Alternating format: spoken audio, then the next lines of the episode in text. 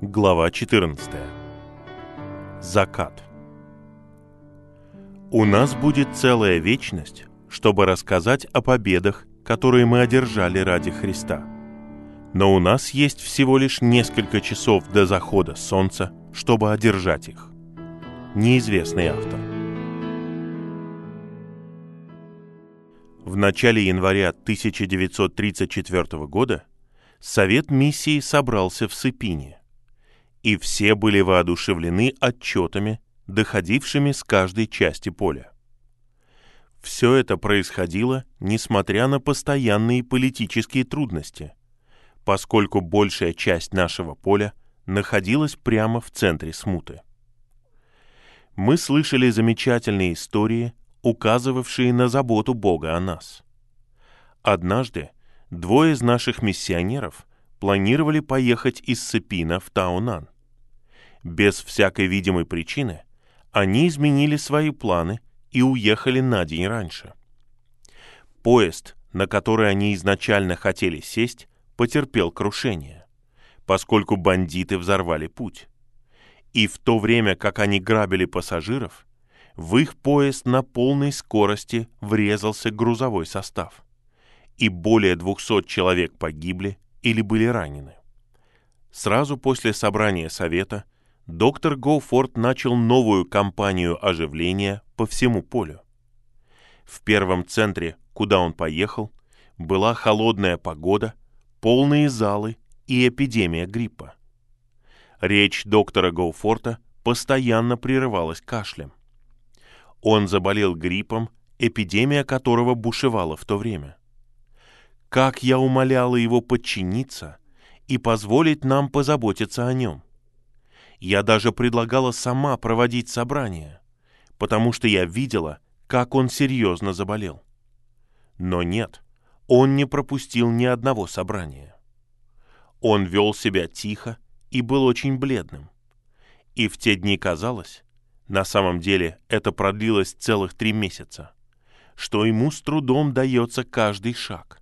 И так и было на самом деле. На протяжении многих недель этой зимой описанная мною сцена повторялась в других центрах. Но Божий слуга был готов жертвовать собой. Прерываемый кашлем, он подчас просто стоял, держась за стол, пока приступ кашля не пройдет, а затем продолжал говорить слово. Так продолжалось всю зиму до апреля, когда мы вернулись в Сыпин.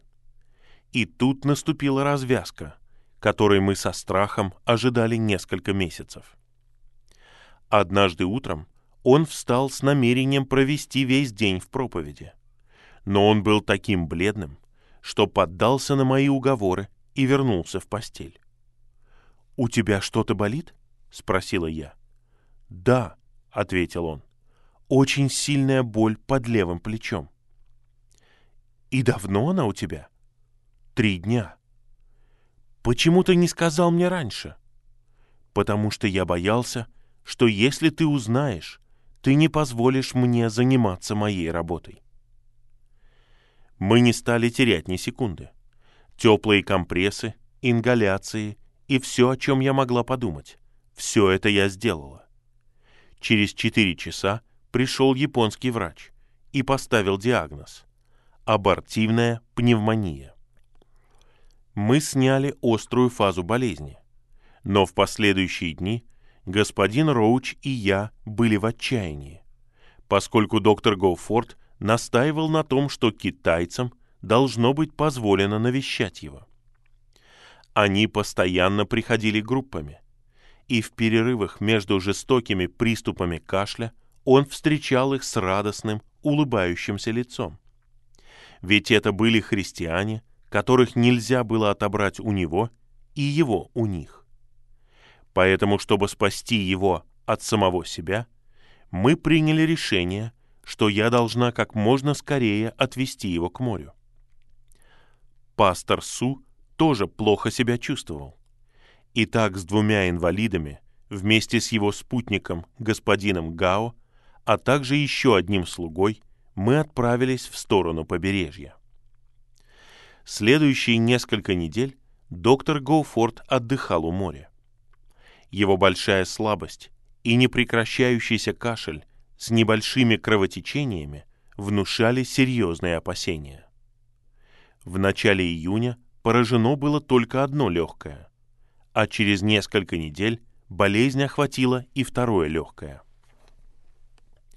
Я разослала вести о состоянии доктора Гоуфорта многим друзьям вместе с просьбой о молитве. Примерно в середине июля или чуть позже я заметила ясные перемены в своем муже. Его температура нормализовалась, и стала возвращаться его прежняя сила и энергия. Ближе к концу июля два приехавших врача подтвердили, что доктор Гоуфорд полностью выздоровел. Три дня спустя мы уже ехали в Сыпин. Среди многих писем, ожидавших нас по прибытии домой, было одно письмо от видного пресвитерианского служителя в Торонто. В нем, в частности, говорилось. У меня есть растущее убеждение, и я считаю, что это от Господа, что вы должны вернуться домой и провести несколько лет на родине, прежде чем вас призовут на более высокое служение. Я очень хорошо понимаю, вы чувствуете, что вы должны остаться на своем посту до самого конца. Но думали ли вы когда-нибудь о том, что Бог, возможно, требует от вас большей жертвы? и призывает вас вернуться домой и поделиться своим зрелым переживанием, чтобы разжечь миссионерский огонь здесь, в увядающей домашней церкви. Я считаю, что мы нуждаемся в вас. Церкви нужно, чтобы вы пробудили ее. Вскоре вслед за этим письмом пришло еще одно, также от ведущего служителя в Канаде. Суть его была точно такой же. Доктор Гоуфорд не придал им большого значения, а продолжил работать, как и прежде, на пределе своих возможностей. Но постоянное ухудшающееся здоровье госпожи Гоуфорд заставило их обоих молиться о том, чтобы Господь ясно и безошибочно показал им, нужно ли им оставаться здесь или вернуться домой. Когда автор этих строк в конце 1934 года внезапно и серьезно упала, вопрос о том, возвращаться ли им в Канаду или нет, отпал сам собой. Вопрос теперь стоял так. Как быстро Гоуфорты смогут собраться и уехать домой? Из многих слов прощания, которые дошли до нас, мы приведем лишь один отрывок из прощального сообщения – сделанного в реформированной пресвитерианской миссии в Маньчжурии. Наше знакомство с доктором Гоуфортом восходит к временам общения и благословения, связанных с присутствием и властью Святого Духа далеко на юге. Он жил в присутствии Святого Духа, так что никакая сила на земле не могла поколебать его уверенность. На собраниях он выглядел человеком, расчищавшим пути для мощного локомотива, который только и ждал свободного пути, и не приехал бы, пока путь не будет расчищен. Он был настолько же уверен в духе, как в восходе солнца на следующий день, и настолько же уверен в том, что его славу может скрыть только туча греха. В последние дни до нашего отъезда к нам приходили христиане, выглядевшие очень загадочно, но никто из них не выдавал того, что происходит. Потом состоялась прощальная служба. Доктор Гоуфорд не мог видеть, но многие с радостью рассказывали ему о красивых шелковых, атласных и бархатных полотнах, покрывавших все стены как мужской, так и женской части часовни. На длинном столе перед столом проповедника было 12 красивых серебряных пластин, на каждой из которых была выгравирована фраза наподобие следующей. «Верный раб Иисуса Христа» и «Истинный пастырь оставляет после себя любовь». Но наибольшее восхищение у китайцев и миссионеров вызвала рамка с китайским иероглифом «Любовь». Он был выполнен в нежных тонах на белом атласе на вышивальной фабрике в Шанхае и вставлен в рамку. Это был личный подарок доктору Гоуфорту от известного купца в Сыпине, которого Бог, благодаря доктору Гоуфорту, вывел из очень порочной жизни и ввел в жизнь общения с Христом. Были и другие подарки, а подарок от пастора Су был особенно трогательным. Он пришел к нам один с двумя золотыми кольцами. Он сказал, «Я хочу, чтобы вы всегда носили их на себе, и тем самым помнили о моей преданности вам».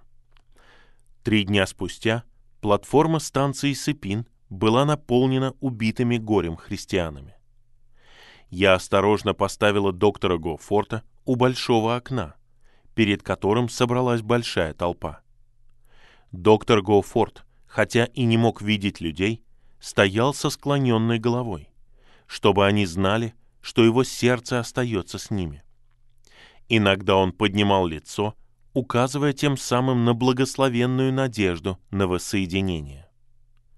Господин Гао стоял ближе всех к окну и первым начал плакать.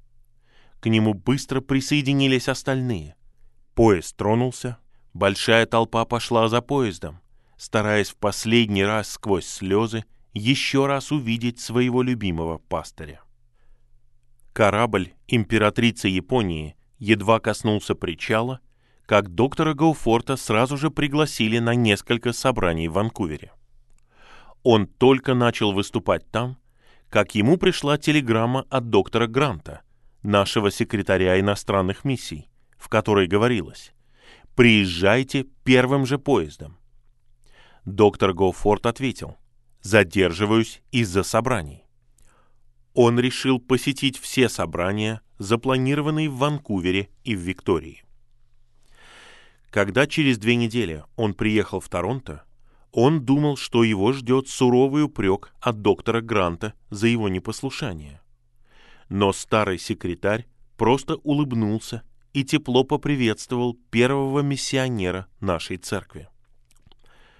Позднее выяснилось, что до доктора Гранта дошли такие славные отчеты о собраниях в Ванкувере, что он был более чем рад, что доктор Гоуфорд ослушался его приказа. Совет приготовил для доктора Гоуфорта тяжелый маршрут, куда вошли наиболее стратегические центры в Онтарио и в Квебеке. Все поездки должны были совершаться главным образом на машине. График поездок включал в себя в среднем от 8 до 10 собраний в неделю. Некоторые, услышав о предполагаемом расписании, сказали, это просто самоубийство. 76-летний человек не может выдержать такого напряжения. Но доктор Гоуфорд не сомневался ни одной минуты. Он лишь был рад, что двери открыты для него. Он должен был войти в эти двери и проходить через них каждый день, спокойно, полагаясь на Бога и получая от Него силу. Во всех этих поездках по Онтарио и разным городам Гоуфорд не пропустил ни одного запланированного собрания. Подчас люди видели, что он устал после долгой поездки, но он не говорил ни слова о том, как он себя чувствует. Я, как никто другой, знала, что он двигался вперед благодаря божественной силе. Он бесстрашно говорил свои сообщения практически с тем же огнем, который был у него 50 лет назад. Многие служители не разделяли его точку зрения, и некоторые из них даже обиделись на его слова. Некоторые, немногие, даже не предоставляли ему свою кафедру. В одном городе вся пресвитерия фактически закрыла для него свои двери. Часто, бывая в разных церквях, он отмечал благословенное и сильное влияние женского миссионерского общества. С одной стороны, он был подавлен общей мертвостью церкви, а с другой, он был воодушевлен и утешен той теплотой, с которой его встречали женщины. Последнее наше совместное Рождество не удалось. Из шести живых детей с нами были только двое — Мэри и Фред. Ближе к вечеру к нам присоединилась племянница со своим мужем. Ее муж, почти незнакомый с нами, сел отдельно. В свое время он был искренним христианином, но потом охладел. Несколько месяцев спустя, после того, как доктор Гоуфорд ушел, племянница сказала госпоже Гоуфорд следующее. «Моего мужа мало интересовало происходившее в тот вечер, но он постоянно наблюдал за доктором Гоуфортом. И то, что он увидел в его лице и поступках, повернуло его назад к Господу. После того вечера он стал другим человеком. Первые месяцы 1936 года прошли в постоянных поездках по Онтарио. По мере того, как приближалось время Генеральной Ассамблеи в июне, доктор Гоуфорд, казалось, ощущал все большее бремя. Он хотел сказать слово, которое пробудит церковь от ее ужасной спячки. Его выступление на ассамблее, последнее его выступление, было выслушано руководителями и пресвитерами с большим вниманием. Но никакого особого духовного пробуждения не произошло. Вслед за ассамблеей последовал короткий отдых в домике на озере.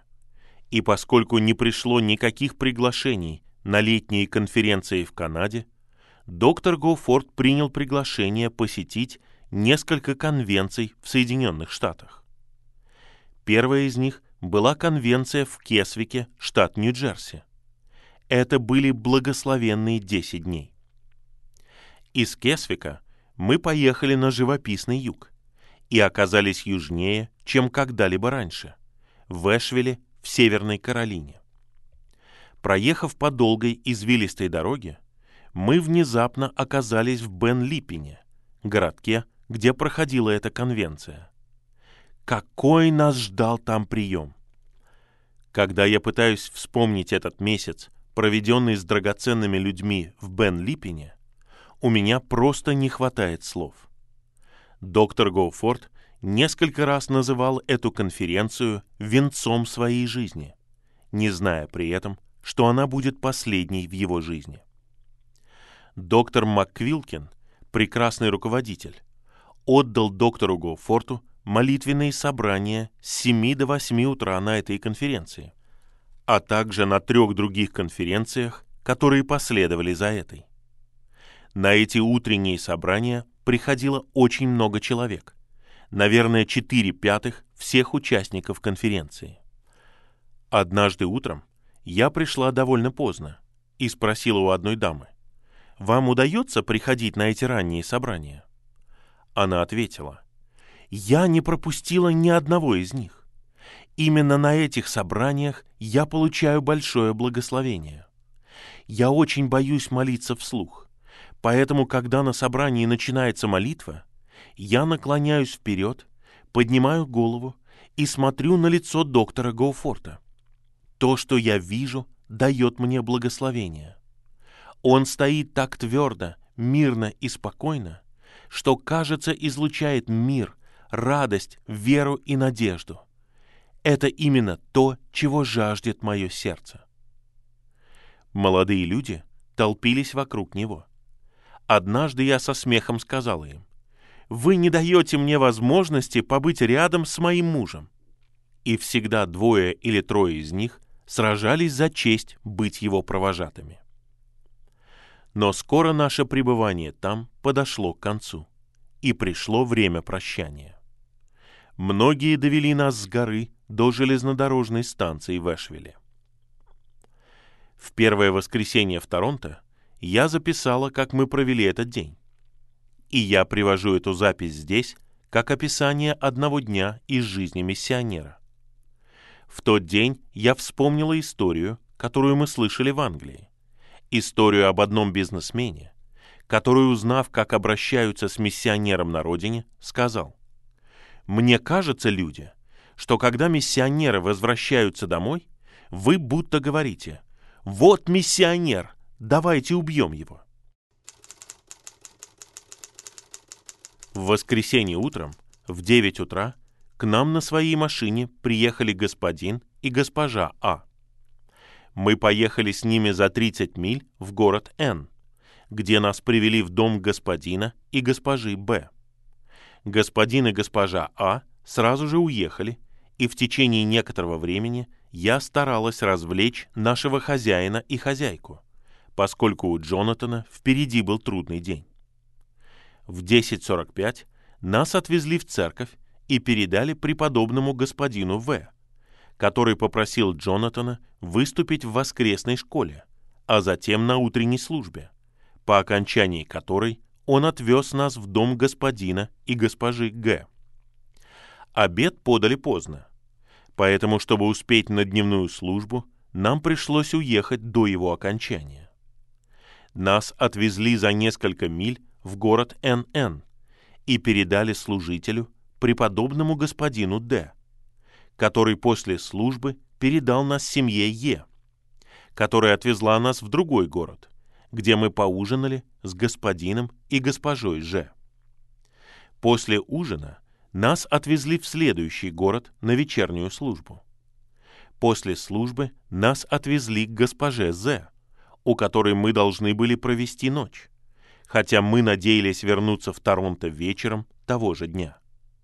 На следующий день к нам приехала госпожа И и отвезла нас в Торонто. Не нужно объяснять, как мы были рады вернуться домой. Мне кажется, что на следующее воскресенье доктор Гоуфорд должен был выступать только один раз и на вечерней службе. Встав рано утром, он сказал, «Сегодня утром, вместо того, чтобы пойти гулять, давай устроим пир словом. Прочти мне эту драгоценную книгу, Евангелие от Иоанна». Весь день, пока он возлежал, я читала ему главу за главой, всего 16 глав мы надеялись закончить все Евангелие. Но скоро наступило время ужина, а к вечерней службе он вернулся слишком поздно, и мы не могли больше читать в тот день. Иногда, читая ему вслух, я немного ошибалась, и он тут же поправлял меня. Для него это был настоящий пир. Долгие годы доктор Гоуфорд сражался за то, чтобы на первое место ставить напористый евангелизм. Он заявлял, что любая миссионерская работа, будь то медицинская, образовательная или любая другая, может быть оправдана только если она служит одной великой цели – распространению Евангелия. Однажды, в его последнюю неделю, будучи в Торонто, он лежал на диване и, как обычно, напряженно думал. И вдруг он подозвал меня. Он встал, поставил меня рядом с собой и сказал, «Я тут подсчитал кое-что в уме, и у меня получился результат, который превосходит мои ожидания. Моя дорогая, я только что доказал без всякой тени сомнения, что произойдет, если Евангелию дать шанс. Если бы у всех миссионеров в Китае в 1934 году нашем последнем году в Маньчжурии было одинаковое количество новообращенных, как у наших шести миссионеров, а именно 161 на каждого миссионера, или в общей сложности 966, тогда всех новообращенных в Китае было бы около миллиона душ, а крещений за этот год в Китае было бы 38 724. Последняя суббота, проведенная доктором Гоуфортом в Торонто, была особенно напряженной. Он выступал четыре раза. Несколько недель спустя до нас дошли свидетельства присутствовавших на вечерней службе. Все они говорили о сиянии доктора Гоуфорта в то время, как он в последний раз говорил в Торонто.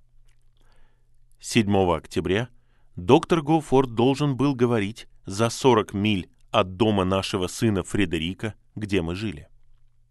В тот вечер он говорил о том, как огонь духа захватил Корею. Это было одно из самых длинных и самых трудных его сообщений. После службы подали угощение, но доктор Гоуфорд отказался есть, заявив, что у него небольшое расстройство желудка. Когда он, наконец, приехал домой отдыхать, было уже очень поздно. На следующее утро, в семь часов утра, я встала и оделась, думая, что мой муж еще спит. Но он вел себя необычайно тихо. Я присмотрелась к нему более внимательно и увидела, что передо мной лежит земная оболочка моего мужа. Но сам он ушел туда, где все светлее дня. Он выглядел так, словно он пребывает в полном покое. Его голова покоилась у него на руке. Лицо было расслабленным и открытым, а другая рука спокойно лежала рядом. Врач сказал, что он ушел примерно в тот момент, когда я встала, и не узнал смерти. Он просто в одно мгновение спал на земле, а в следующее мгновение он очнулся в стране славы. Как он сказал за несколько недель до этого, когда был в Бен-Липпине, он был рад тому, что следующим лицом, которое он увидит, будет лицо его Спасителя. Пробудившись, буду насыщаться образом Твоим. Псалом 16.15. Все присутствовавшие на погребальной службе в церкви Нокс в Торонто никогда не смогут забыть триумфальный тон, сопровождавший всю службу. Наши мысли были обращены не к тому, что лежало перед нами, окруженное цветами. Вместо этого мы ощущали среди нас присутствие сияющего и радостного духа Джонатана Гоуфорта преподобный доктор Джон Гибсон Ингстер, пастор Пресвитерианской церкви Нокс в Торонто, сказал следующее. Он был опьяненным Богом человеком, полностью захваченным и посвященным. Но более всего он был смиренным. Он был крещен Святым Духом и огнем. Он был наполнен Духом, поскольку он был свободен от своего «я». Поэтому у него была сила побеждать перед Богом и человеком. Он знал, что значит молиться молитвой веры в Святом Духе.